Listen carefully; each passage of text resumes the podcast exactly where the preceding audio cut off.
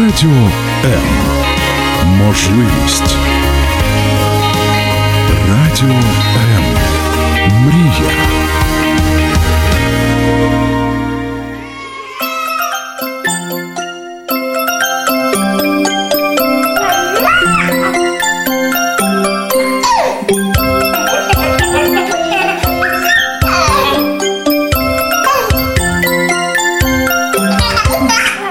Мамські пристрасті. Як не збожеволіти від щастя, яке зветься діти.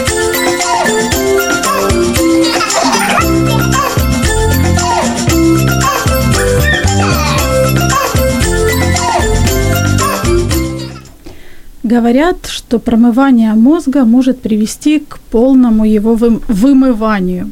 Сегодня в программе «Мамские страсти» мы не будем никому промывать и вымывать мозги, мы просто поговорим о том, как устроен детский мозг и о том, что могут сделать родители для того, чтобы он лучше развивался. Меня зовут Любовь Гасанова, и в студии со мной очень умная, не побоюсь этого слова, и обаятельная Нана Войтенко, нейрофизиолог, профессор и доктор медицинских наук. Нана, здравствуйте.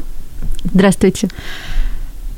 Вы знаете, в одной книге прочитала забавный анекдот о том, как третьеклассник пришел э, к своему папе после школы и показывает ему дневник. И папа такой посмотрел дневник и явно был удивлен и ошарашен увиденным, и, значит, задает э, сыну вопрос.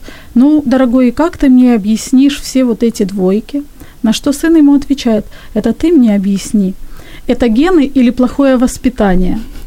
И у меня вопрос, наследственность влияет каким-то образом на мозговую активность, на развитие мозга или, или нет?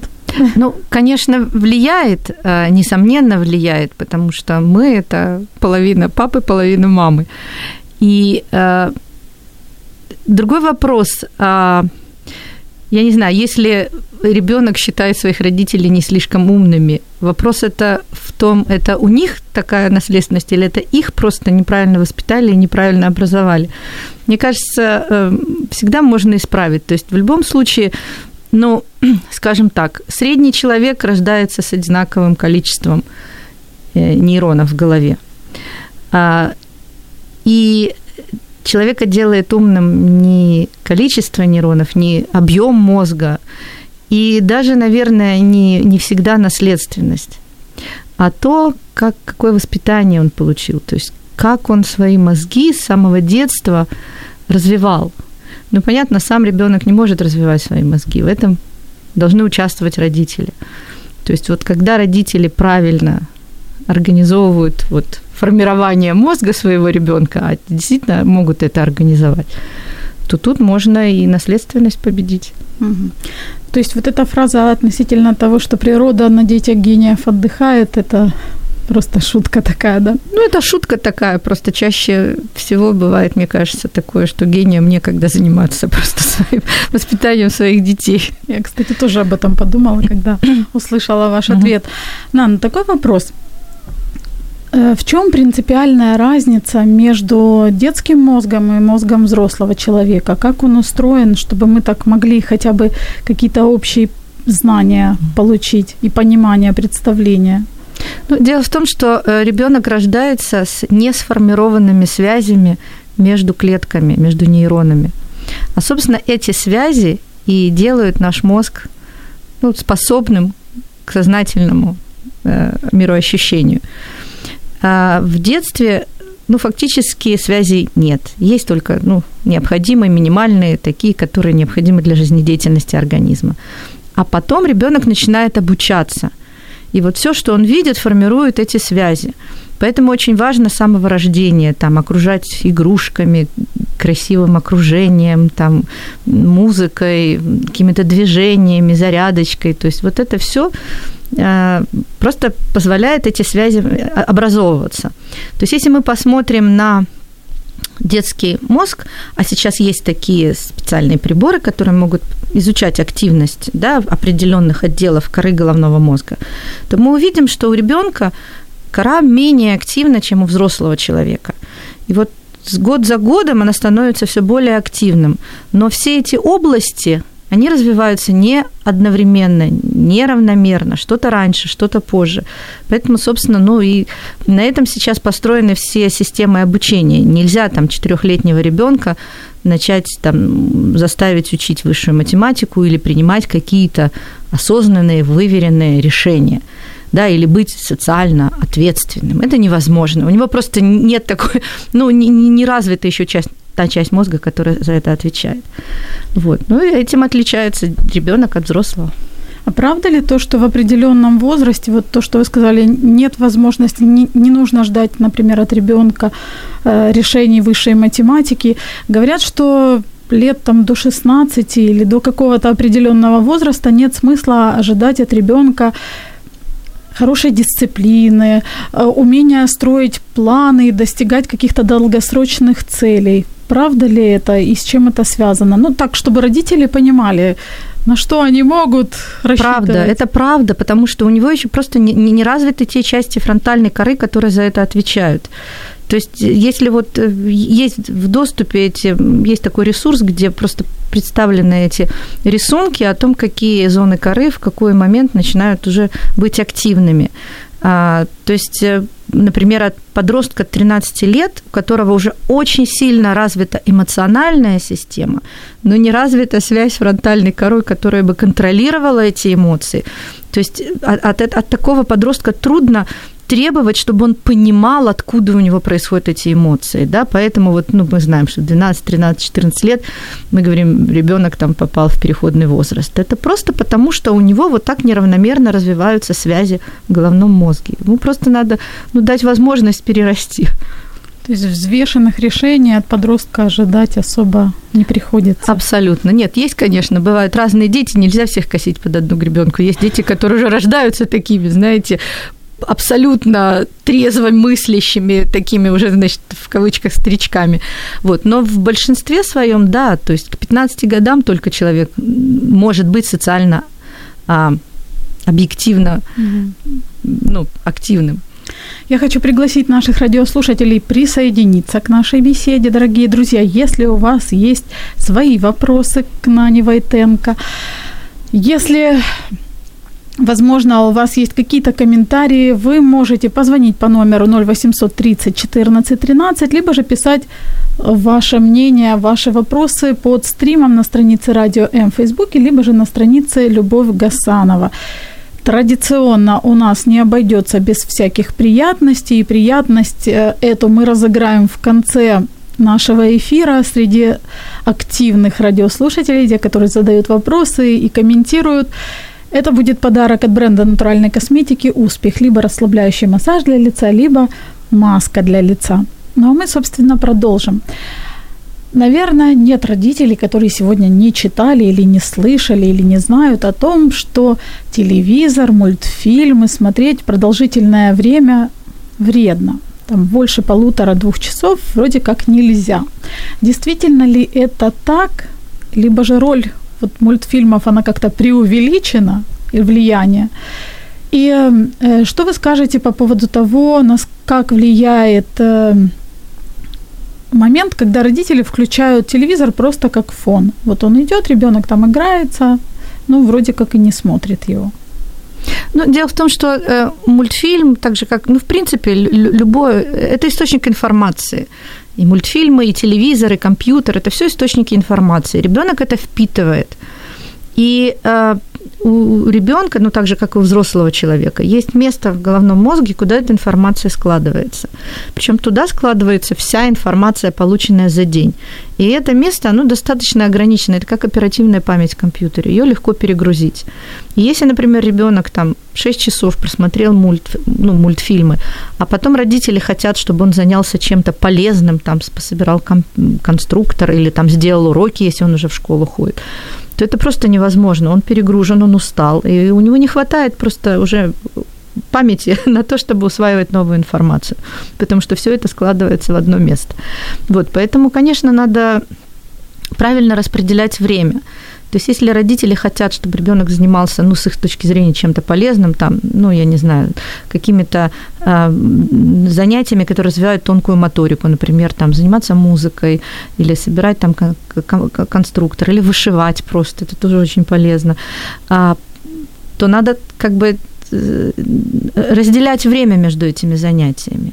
Иначе просто ребенок не выдержит, устанет, он конце концов. Но ребенок. это актуально и для того случая, когда включают просто фоном, да? Абсолютно. То есть, когда телевизор играет, и угу. тут параллельно идет телевизор. Ну, конечно, он все равно, он все равно отвлекается, он все равно что-то ну, воспринимает какую-то информацию, какую, которая ему интересна. Обычно это реклама, потому что она сделана очень хорошо, красиво. Да. Дети и любят рекламу. Дети любят рекламу, это красивая музыка, красивая картинка. Вот. Ну и понятно, просто забивают свой мозг вот этой ненужной, но красивой информацией. А как насчет музыки? Если ребенок, например, играет и слушает музыку, какая-то разница есть или все-таки лучше предпоч... ну, отдавать предпочтение, чтобы ребенок занимался каким-то одним делом, например, играл, а потом слушал музыку или как-то так? Ну, дело в том, что наш мозг достаточно ну, монофункциональный. Конечно, в принципе, что бы там ни говорили о Юлии Цезаре, человек обычно может заниматься сосредоточенно одним делом. Вот. Я, например, на работе не могу слушать музыку, потому что меня это отвлекает. Но иногда есть такие занятия, например, когда человек ведет машину, его музыка никак не отвлекает, это нормально. То есть если ребенок, а, ну я не знаю, действительно просто э, занимается чем-то совершенно другим, там, ну, что не отвлекает. То есть делать уроки и смотреть музыку, то есть это и слушать музыку, наверное, это не очень хорошо, потому что это отвлекает. Вот, хотя это разные отделы головного мозга, но они как как и все, они связаны между собой. То есть, э, ну, не знаю, в каждом случае тут должно быть, да, свое решение. Мы вернемся к нашему разговору буквально через несколько секунд. Радіо М. Можливість. Радіо М. Мрія. Мозг есть у каждого, но не все разобрались с инструкцией. Чтобы такого не случилось с нашими детьми, мы пригласили в студию профессионального инструктора Нана Войтенко, нейрофизиолог, профессор и доктор доктор биологических наук. И вот мы, собственно, и устроили допрос с пристрастием. Дорогие друзья, я напоминаю, что вы также можете присоединиться, задавать свои вопросы по телефону 0800 30 14 13, либо же писать комментарии под стримом на странице Радио М в Фейсбуке, либо на странице на моей персональной странице Любовь Гасанова. Нана, у меня такой вопрос относительно сна. Врачи настаивают на том, что сон необходим, необходим ребенку до определенного возраста, до 5-7 лет, я говорю о дневном сне, что это полезно для нервной системы ребенка. А что относительно мозга? Насколько полезен сон дневной мозгу ребенка? Ну, в принципе, ребенок э, должен спать чуть больше, чем взрослый.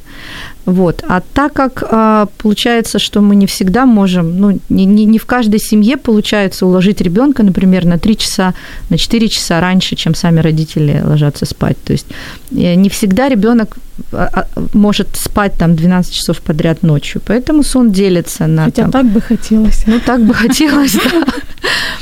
Вот. Я знаю детей, которые ни в коем случае не спят днем, и все нормально, потому что это тоже это и генетически может быть обусловлено. Есть, например, такой ген, называется ген жаворонка, когда человеку нужно спать реально меньше, чем среднему человеку. И это может с детства проявляться. Вот. Но Конечно, вот такой отдых. Дело в том, что во время сна происходит очищение мозга от продуктов жизнеде... его жизнедеятельности. Поэтому, когда ребенок поспал даже там часик днем, то он просто действительно с новыми силами может э, впитывать новые знания, его мозг к этому готов.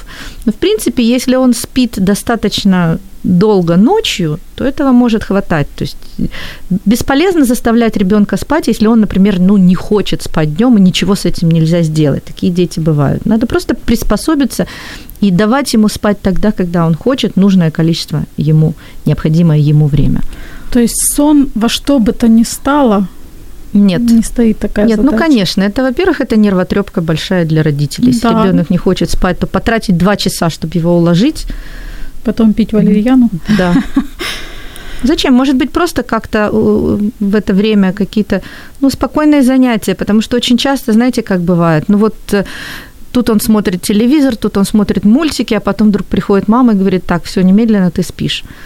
Ну, понятно, ему уже хочется мультики смотреть. А вот если бы он, например, перед сном там два часа активной прогулки там, или занятия спортом, то, что его вымотает физически, то ребенок заснет ну, просто как миленький, да любой взрослый ляжет и уснет. Особенно после обеда, когда, знаете, там всем хочется Расслабиться. расслабиться и поспать, и это легко происходит. Вот, то есть ко сну надо ребенка готовить, как к дневному, так и к ночному. Понятное дело, что если там, ну вот вечером, да, многие говорят, мы не можем уложить ребенка раньше, там, чем в 10 часов. Ну, потому что если до 10 часов орет телевизор, там, понятно, еще там какие-то обостренные отношения в семье, там папа ругается с бабушкой, бабушка ругается с дедушкой, мама ругается еще с кем-то. Понимаете, это все происходит на, ну, в присутствии ребенка, а потом вдруг все говорят, так, а ты идешь в это время спать. Ну, конечно, никто спать не пойдет в такой обстановке. То есть надо ко сну готовиться, надо прогуляться, проветрить, надо успокоиться, надо выключить все, надо, чтобы ребенок понял, что вот уже как бы все готовятся ко сну. То есть он должен видеть примеры, потому что мозг ребенка устроен так, и это уже тоже показано. Есть специальные нейроны, которые копируют поведение тех людей, которых он видит. Зеркальные, да, Зеркальные нейроны, да. То есть, ну, нельзя заставить ребенка делать то, чего не делают окружающие его люди. Он это воспринимает как, ну, понятно, оскорбление собственного достоинства, потому что он же видит, что люди, с которых он берет пример, так не делают, они ведут себя по-другому. И он, конечно, копирует их поведение. Это как раз из серии эм, того, что не нужно воспитывать ребенка, нужно воспитывать себя. Абсолютно, абсолютно, только личным примером. Э, Нана, в начале эфира вы сказали о том, что вопрос воспитания, вот этот фактор, он играет принципиально важную роль. Какие вот благоприятные условия и что могут сделать родители для того, чтобы ребенок, его мозг развивался активно, хорошо и был умничкой и вообще не страдал? Надо придумывать его как можно больше разнообразных занятий. А, Очень важно с детства ребенка приучать заниматься, ну, если не спортом, то хотя бы физкультурой, потому что это все тоже развивает связи в нашем головном мозге. То есть очень важно, чтобы ребенок там, не знаю, как можно раньше научился плавать, ездить на велосипеде, там, ну, совершать какие-то физические упражнения, а, мелкую моторику развивать, э, ну, собирание всяких конструкторов из мелких деталей или, например, игра на музыкальном инструменте, танцы. То есть чем больше, чем разнообразнее родители дадут возможность э, вот, э, разных занятий для ребенка, тем больше связей образуется в его мозге, и тем интеллектуальнее будет его мозг со временем, потому что вот именно разнообразные занятия строят эти связи.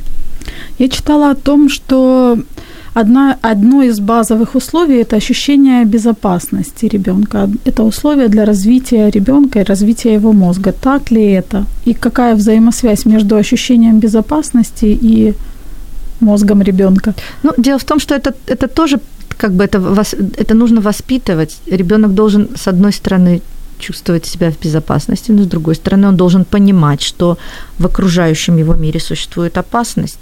То есть нельзя воспитывать ребенка там в золотой какой-то колбе, и нужно, чтобы он понимал, что такое горячее, что такое острое, там, что такое там чужие люди. Это все надо как-то ему объяснять, чтобы он понимал, как себя вести в любой ситуации, не подвергая свою жизнь опасности. А как стресс влияет на мозг ребенка? Значит, стресс имеет, ну, как и все в нашем мире, там две стороны медали. С одной стороны, стресс мобилизует организм. Стресс создан для того, чтобы, ну, в принципе, эволюционно человек мог собраться и сделать, ну, грубо говоря, невозможное, да, то есть быстро побежать, там, высоко прыгнуть, там, я не знаю, дать отпор.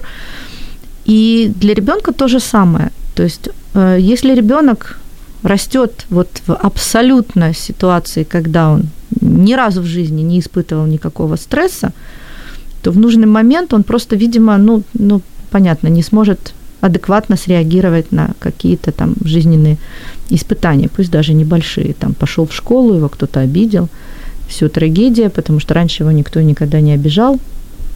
То есть это надо объяснять. И кроме того, есть такая опасность, э, что вот этот стресс небольшой, который, в принципе, испытываем все мы, который никакого вреда организму не приносит, просто заставляет нас мобилизироваться. Да? Например, сдача экзамена или там, публичное выступление. Это всегда стресс. Но это стресс, который, в принципе, он играет положительную роль, потому что ну, мы можем мобилизоваться.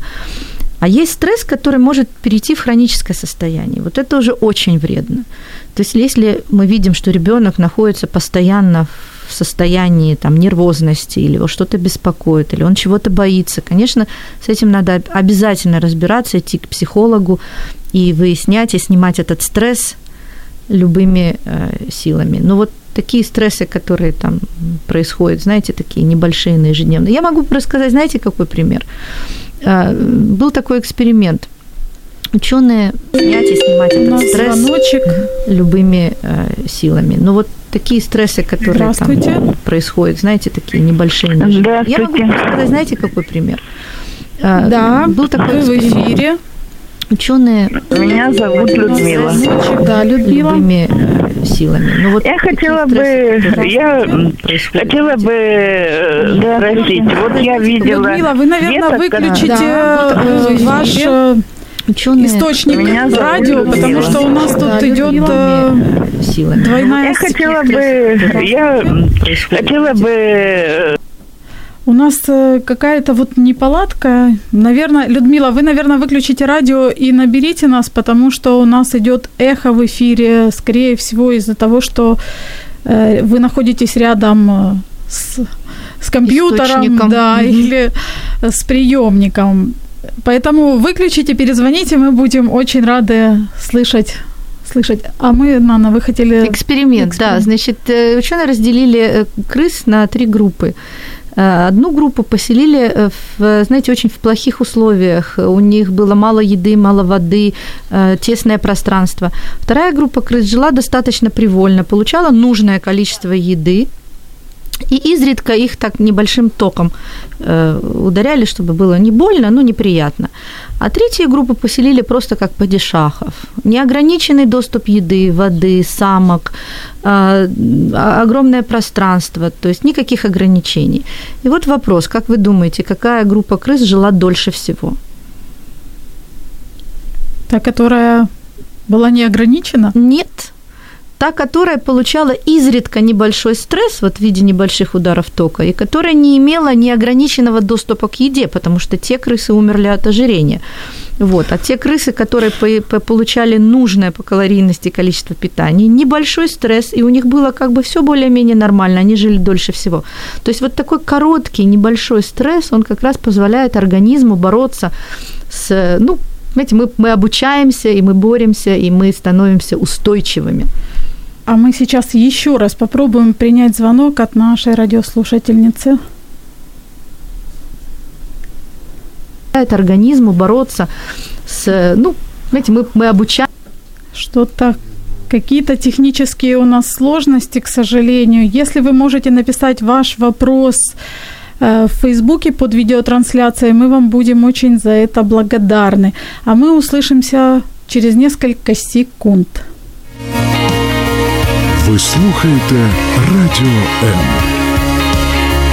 Радіо М. Музична хвиля.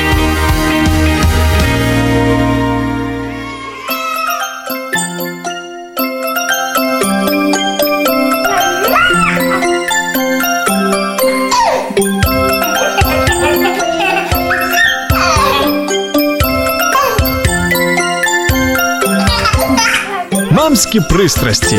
Як не збожеволіти від щастя, яке зветься діти.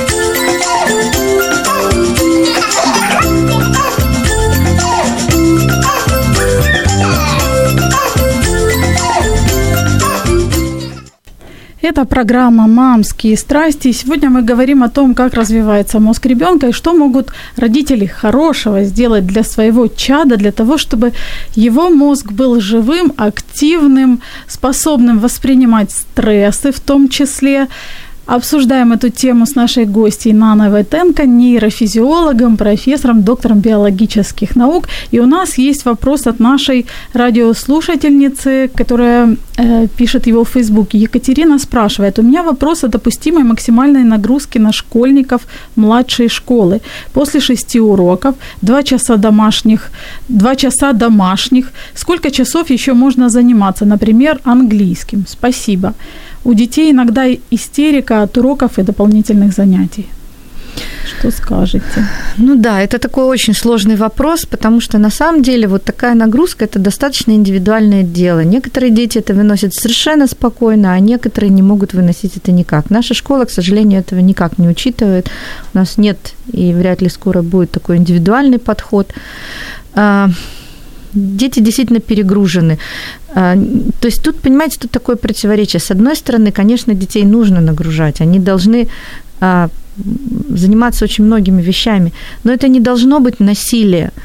И это должно быть интересно. Вот если наши дети бы в школе а, получали интересные знания в интересной форме, я вас уверяю, их можно было бы грузить целый день и учить не один английский, а два или три языка одновременно. Но все это должно быть в той форме, в которой они готовы это воспринимать в своем возрасте. Вы знаете, я могу даже привести свой личный пример. У меня старший сын был очень сложным ребенком, то есть э, непоседливым, э, невозможно, не, не, не, он не мог сконцентрироваться, значит, большие проблемы в школе. Там до четвертого класса мы меняли школу каждый год. Нас выгоняли, потому что он скандалил с учителями, не выполнял, был двоечником, ну и так далее. А потом я поехала работать в Америку. И каково же было мое удивление, когда на первом же собрании моего ребенка хвалили так, как, ну, я просто, вначале я подумала, что они просто перепутали, наверное. Потому что там собрание такое, не сидят все родители и приходит учитель, а сидит, сидят все учителя и приходит один родитель.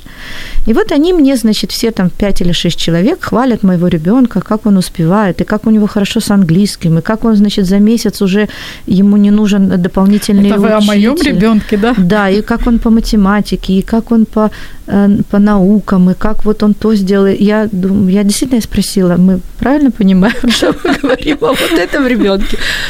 А потом оказалось, а, что он, ему настолько было интересно вот та методика преподавания, которая у них в начальной школе. Знаете, он, я как-то пришла со школы, но тогда еще с работы, тогда не было еще компьютеров, он говорит, мама, посмотри, я написал эссе о кальмаре. И он мне показывает три листа А4, списанных мелким почерком по-английски, с картинками. А, там он обложился книжками, которые взял в библиотеке. Для меня это был просто полный шок, потому что чтобы мой ребенок пошел в библиотеку и взял книжки, такого не было никогда. И чтобы он добровольно, без скандала двухчасового «садись, сделай уроки, садись, сделай уроки», чтобы он сам написал эссе про кальмара, просто это говорит о том, что ребенка надо заинтересовать. И если школа с этим не справляется, то надо это как-то делать родителям, получается. Хотя мы, ну, ну я просто имею сейчас не, не, некоторое отношение к Министерству науки и образования, и я вижу, что, в принципе, там команда пытается как-то менять программу, что-то, но у нас, к сожалению, это быстро не делается, и надежды нет. Может быть, подыскивать надо специальные школы. Есть такие школы, которые там учатся по определенным методикам. Если ребенку не хорошо вот в такой школе, если он не справляется, если он не может и не хочет делать домашнее задание, значит, надо поменять школу. И надо заинтересовать, то есть обучение языку тоже может быть разное, если, например, ему или музыка то же самое. Вот я, например, в свое время бросила музыкальную школу, потому что, ну, я просто не выносила, как со мной обращался учитель а потом занялась други, с другим учителем, и все было хорошо. То есть вот это надо отслеживать. То есть ребенку, ребенок может получать массу знаний, но он должен этого хотеть, ему должно быть интересно. И задача родителей сделать так, чтобы это было не просто впихивание в голову насильно, там, знаете, вот просто как вбивание молотком, а чтобы ребенок сам хотел этого. кстати, вот по поводу впихивания и вбивания. Для многих родителей выполнение домашних заданий, оно, в принципе, превращается вот во впихивание. В ад, да. да. И я помню хорошо, у меня подруга, когда у подруги были дети там школьного возраста, и как они бедные плакали, и она плакала, и как это все превращалось в общую истерику. Что посоветуете вы родителям, насколько им нужно вбивать, вот стоять над ребенком, если у ребенка, например, начинается в этот момент истерика? Ведь мне кажется почему-то, что это бесполезно в этот Абсолютно. момент. Это бесполезно, потому что это не пойдет ему на пользу. То есть он может механически как-то сделать, не задумываясь, там что-то переписать. Обычно же задания такие, они достаточно технические. То есть, ну вот, ну я просто знаю по нашей школе, ну что там, ну, ну дают там переписать несколько предложений, там решить несколько примеров, это все делается механически, им это скучно, и они не хотят этого делать. То есть надо попробовать, я не знаю, поговорить с учителем, чтобы эти задания не были такие. А, ну, я же говорю, вплоть до того, чтобы поменять школу, есть такие школы, которые либо там, например, отказываются от домашних заданий для таких детей, либо они по-другому их э, задают. Ну, в принципе, сейчас альтернативное образование есть, и родители могут поднапрячься, наверное, что-то поискать более, наверное, интересное. Ну да, просто со старшими детьми можно как-то договариваться, можно им что-то предлагать взамен, в конце концов, можно э, предложить им это выполнение как, как работу какую-то. Вот ты делаешь домашнее задание, а мы тебе там разрешаем, там, я не знаю, поиграть там лишних полчаса в компьютер там, или еще что-нибудь такое. Бартер. Это, бартер, да. Ну а что делать? С детьми надо уметь договариваться. Но с младшими детьми это не проходит. Ну да, дети младшие более эмоциональные, им хочется либо хочется, либо не хочется. Да. Американский молекулярный биолог-эволюционист Джон Медина в одной из своих книг писал вещи, которые с большей вероятностью могут принести вред обучению в раннем возрасте. Это чрезмерное увлечение телевизором, о чем мы говорили, усвоенная беспомощность и сидячий образ жизни – Сегодня у нас в студии украинский ученый, нейрофизиолог Нана Войтенко, и мне хочется спросить о, о том, что украинские ученые наши говорят, что вредит или нам приносит вред мозгу ребенка и вот его умственным способностям. Ну, абсолютно согласна с тем, что сказал Медина. То есть э, не, не, избыточная ненужная информация, что телевизор нам несет, да, и э, неподвижный образ жизни, то есть это абсолютно вредно для мозга, особенно для маленьких детей. И что там еще? Это... Выученная беспомощность. Да, беспомощность. То есть, конечно, это вот беспомощность это тоже это отсутствие вот таких стрессов. Знаете, когда ребенок там не, не, ему не разрешают там, допустим, кататься на роликах, потому что он может упасть. Ребенок должен упасть. И он должен понимать, что вот если он это будет делать так вот, таким образом, то он упадет. А если он это будет делать более спокойно, там, то он не упадет. То есть вот он должен понимать, что он сам руководит своим телом, своим поведением. То есть надо ему прививать ответственность за то, что он делает сам, э, даже когда он катается на велосипеде. То есть гиперопека это никак не способствует? Нет. Есть мнение о том, что дети из бедных семей обречены на более низкий показатель IQ. Насколько это правда, мы узнаем через несколько секунд. Оставайтесь с нами. Ви слухаєте Радіо М. Радіо М. Мистецтво. Радіо М. Это программа «Мамские страсти», и сегодня говорим о развитии детского мозга. Нана Войтенко, нейрофизиолог, ответьте, пожалуйста, на вопрос. Я прочитала о том, что, оказывается, ну, есть такое мнение, что бедные люди, бед... дети из бедных семей, у них больше вероятность иметь показатель вот IQ ниже, чем у детей из воспитывающихся в семье со средним классом и выше. Насколько это соответствует действительности? Ну, это связано, опять же, с тем, что э, в бедных семьях дети не могут получить возможности заниматься, ну, как можно больше разнообразными занятиями для развития своего мозга. То есть сейчас у нас, к сожалению, все вокруг платное. То есть танцы платные, музыка платная, а, ну, я не знаю, лю- любой кружок платный, и, понятно, бедные семьи, ну, как бы имеют такое извинение, что вот у них нет денег для того, чтобы отдавать своих детей. Но на самом деле то есть вопрос не скорее не в бедности, а в ответственности родителей. Ведь даже бедные родители могут, например, там, ну я не знаю, придумать какие-то активности для детей, которые не стоят больших денег. Они могут ходить в поход со своими детьми, они могут там, понятно, обсуждать вокруг, там, я не знаю, ходить в бесплатные музеи, в конце концов, есть вещи, которые можно найти. Нельзя складывать руки и говорить, вот я бедный, и у меня зарплаты не хватает ни на что, кроме как на еду. К сожалению, у нас сейчас большой слой населения в таких условиях находится, но всегда можно найти то, чем можно занять ребенка. Всегда можно а, найти бесплатные концерты, всегда можно просто, ну, я не знаю, самим родителям исполнять роль каких-то учителей, да, научить просто там ребенка двигаться, танцевать, возможно, даже играть, там, я не знаю, купить гитару, самоучитель, и вместе с ребенком начать э, развивать и себя, в том числе заниматься какой-то музыкой. В интернете сейчас полно, а, да, бесплатных уроков, и, в общем-то, не, не все можно купить за деньги, и не, не, не, не на все нужны деньги. Поэтому это, мне кажется, такое, знаете, оправдание. Это действительно имеет место только тогда, когда родители не хотят ничего делать сами, им просто там или лень, или нет возможности физической, ну тогда, да, тогда уже, к сожалению. Людмила пишет нам, «Э, видела ребенка, который в 13 окончил университет. Какую колоссальную нагрузку получил его мозг и какие могут быть последствия в дальнейшем? Ну да, такие дети есть, они действительно назывались в жизнь вундеркиндами. Э, я не видела ребенка, который закончил в 13 лет, я видела, который со мной вместе в университет поступил в 13 лет. А он был очень умным мальчиком, но, к сожалению, через год он спился. Угу. Да, потому что а, просто его развитие как личности не совпадало с умственным развитием его мозга. То есть он не был готов вступать во взрослую жизнь. Такие дети нуждаются в определенной опеке.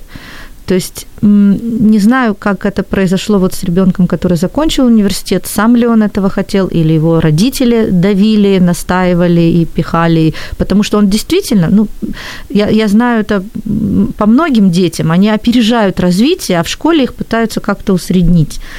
Мне кажется, более правильно было бы не так сказать, бежать впереди телеги, да, то есть не, не в 13 лет там закончить университет, а может быть, наоборот, расширять возможности. То есть, если ребенку мало одной школы, но он же может там выучить параллельно еще два или три языка, он может, у меня есть такой знакомый ребенок совершенно замечательный, который в 10 лет стал чемпионом Киева по шахматам, и одновременно он свободно разговаривал на четырех языках. Свободно, в 10 лет. То есть у него был родной русский, э, украинский, э, который он учил в школе, э, французский, который он учил с папой, английский, который он тоже выучил совершенно спокойно. Еще параллельно он учил немецкий и испанский. То есть этот ребенок, который явно опережал по своему интеллектуальному развитию своих сверстников, но слава богу, у родителей, так сказать, хватило ума не, так сказать, не, не вдаль, а вширь развивать его интеллект. Нана, ну вот на самом деле, наверное, большинству, хотя мы понимаем, что знания и вот такие вот э, сверхспособности, это не главное, и они ну, не определяют счастье ребенка. Но где-то в глубине души все равно хочется, чтобы твой ребенок был очень умным, и вот знал там и языки, и хорошо учился, и, ну, вообще вот подспудно, подспудно там все об этом мечтают, или многие.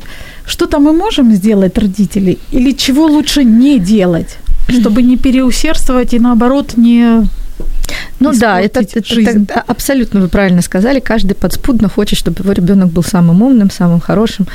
А, у меня был такой пример тоже. Вот мой младший ребенок а, как-то, ну, понятно, мы его пытались с детства там учить читать, и вот я просто знаю, что я, например, сама научилась читать 4 года. И тут я вижу, что ребенок в 4 года не то, что там читать не умеет, он слоги не может сложить, хотя он был там в садике, в котором тоже там были какие-то занятия, и вроде ему это нравилось. Ну вот, ну никак, не получается. Если слог он еще может составить, а в слово прочитать, ну никак. И мы бились, бились, и мы уже разные методики, ну вы представьте, я там перерыла все возможное, что можно. Ну никак, ну не идет и все. И тут у меня хватило ума просто оставить его в покое. Прошло месяцев пять или шесть, и ребенок вдруг то есть, когда мы прекратили его вообще насиловать по поводу «возьми чтение», «давай буквы», «давай там магнитики», «давай кубики», нет, все мы это забыли, спрятали. Ребенок открыл книжку и прочел, значит, первое слово. Сам совершенно спокойно. Просто у него образовались связи, которые позволили ему это сделать. То есть нельзя заставить ребенка сделать то, чего пока он не может физиологически. Поэтому, конечно, нужно пытаться, нужно дать ему все возможности, все инструменты, но, с другой стороны, опять же, подождать, пока он дорастет до того момента, когда его мозг позволит ему это сделать. У Марии вопрос. Добрый день. Как справиться с тем, что ребенок в 4 года излишне возбудим? Любое событие или смена обычного режима, дни рождения, приезд к бабушке, прогулка в отдельные места города вызывают не на несколько дней истеричность, плохой сон, стрессов не беру в расчет. Как справиться? Ой, ну, попытаться, наверное, просто занять его чем-то другим, попытаться найти те э, активности, которые не вводят его вот в такое состояние гипервозбудимости. Может быть, больше спорта – потому что обычно спорт, он, так сказать, э, немножко угнетает возбудимость, он вызывает мышечную усталость, и тогда уже у ребенка не хватает силы на истерики. То есть надо попытаться занять ребенка спортом, мне кажется.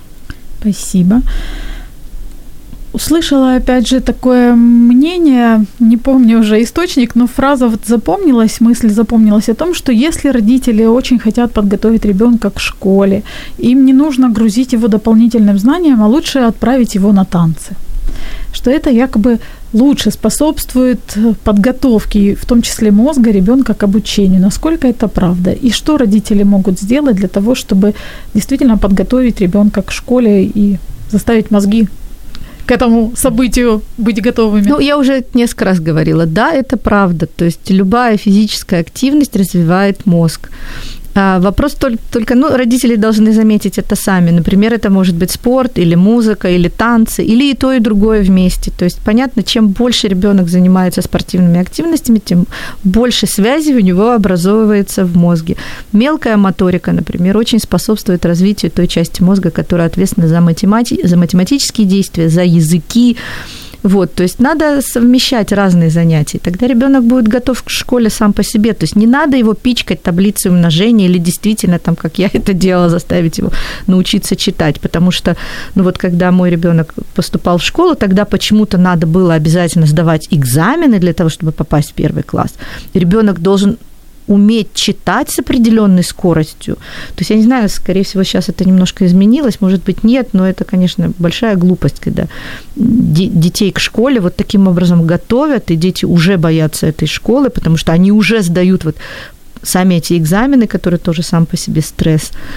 Ну, не знаю, мне кажется, дети должны развиваться вот так вот, так, чтобы им было интересно. Читала опять-таки много сейчас информации относительно того, что для успешной и счастливой жизни ребенка в будущем важно развивать не рациональный интеллект, а эмоциональный. Что вы думаете по этому поводу?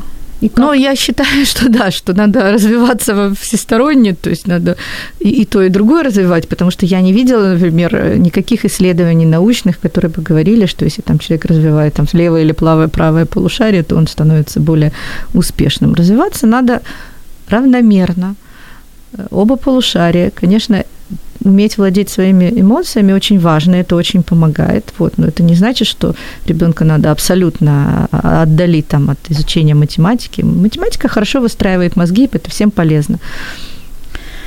Я не знаю, есть ли такой термин, как счастливый мозг, но мне почему-то, когда готовилась к эфиру, почему-то пришло вот на ум именно такая формулировка.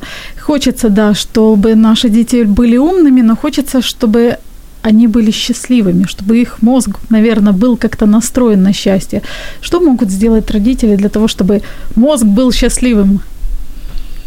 Ну, я же говорила уже, надо, чтобы ребенку было интересно жить, получать новые знания.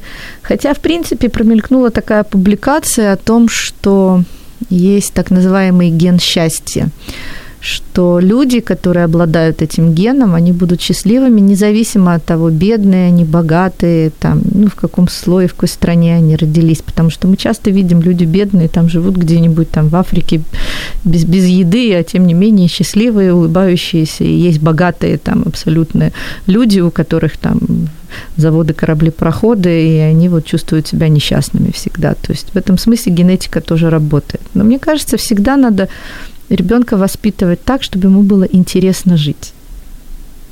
Для этого и родителям должно быть интересно. А для этого и родителям должно быть интересно жить. Людмила спрашивает, многие родители еще до школы вводят своих детей в художественную школу на английский, на музыку. Стоит ли так нагружать ребенка, лишая его детства? Стоит, что значит лишать его детства? Почему?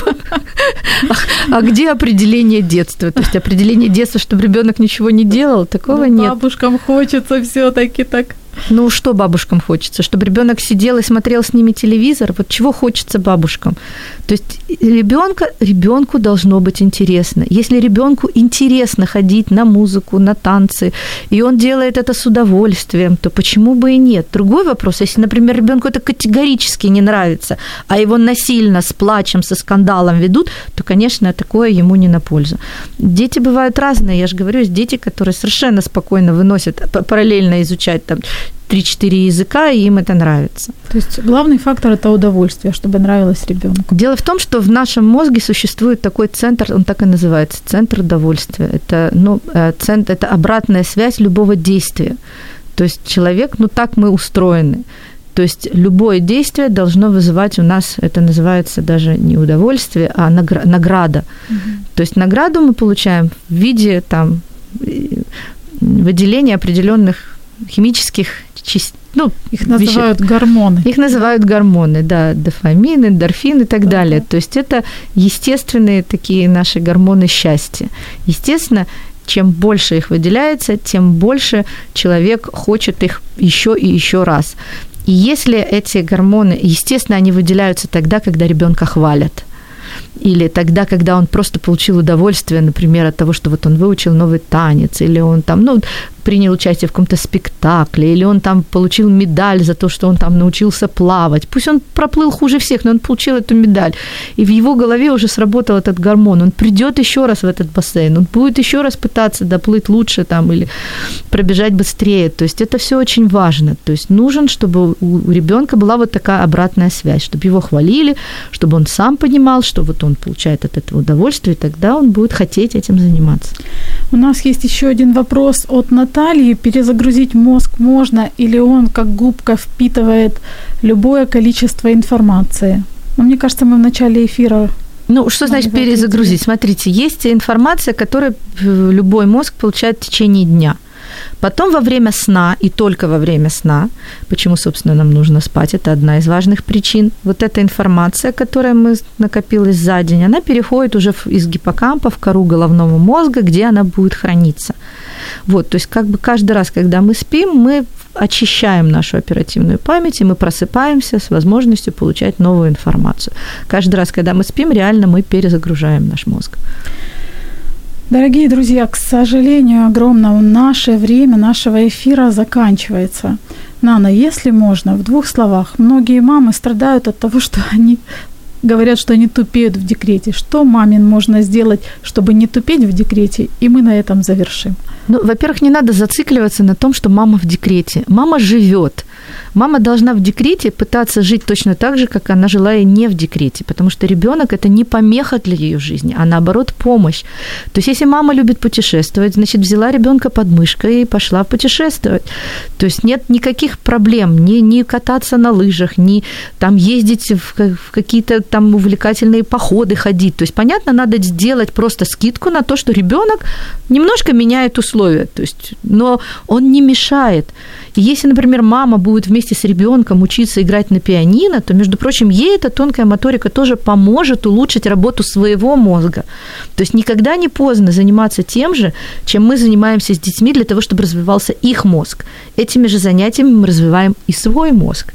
Просто надо как бы жить вместе с ребенком свою собственную жизнь. На этой чудесной и оптимистичной ноте нам, к сожалению, нужно заканчивать. Я благодарю Нану Войтенко, нейрофизиолога, профессора, доктора биологических наук за то, что вы пришли и рассказали нам. Вопросов на самом деле еще очень много. И, кстати, наши слушатели тоже вас благодарят. Спасибо. Вы обе супер написали нам. Спасибо и вам, дорогие радиослушатели, за то, что вы были с нами. После эфира мы разыграем подарок от нашего партнера бренда натуральной косметики «Успех». А с вами, друзья, услышимся в следующий четверг. До встречи. До свидания.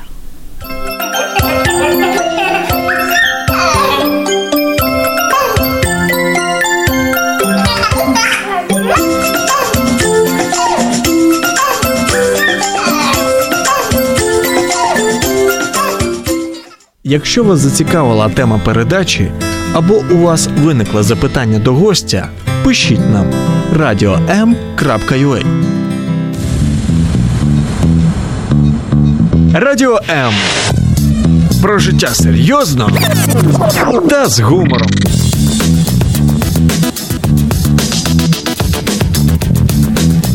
Радіо М.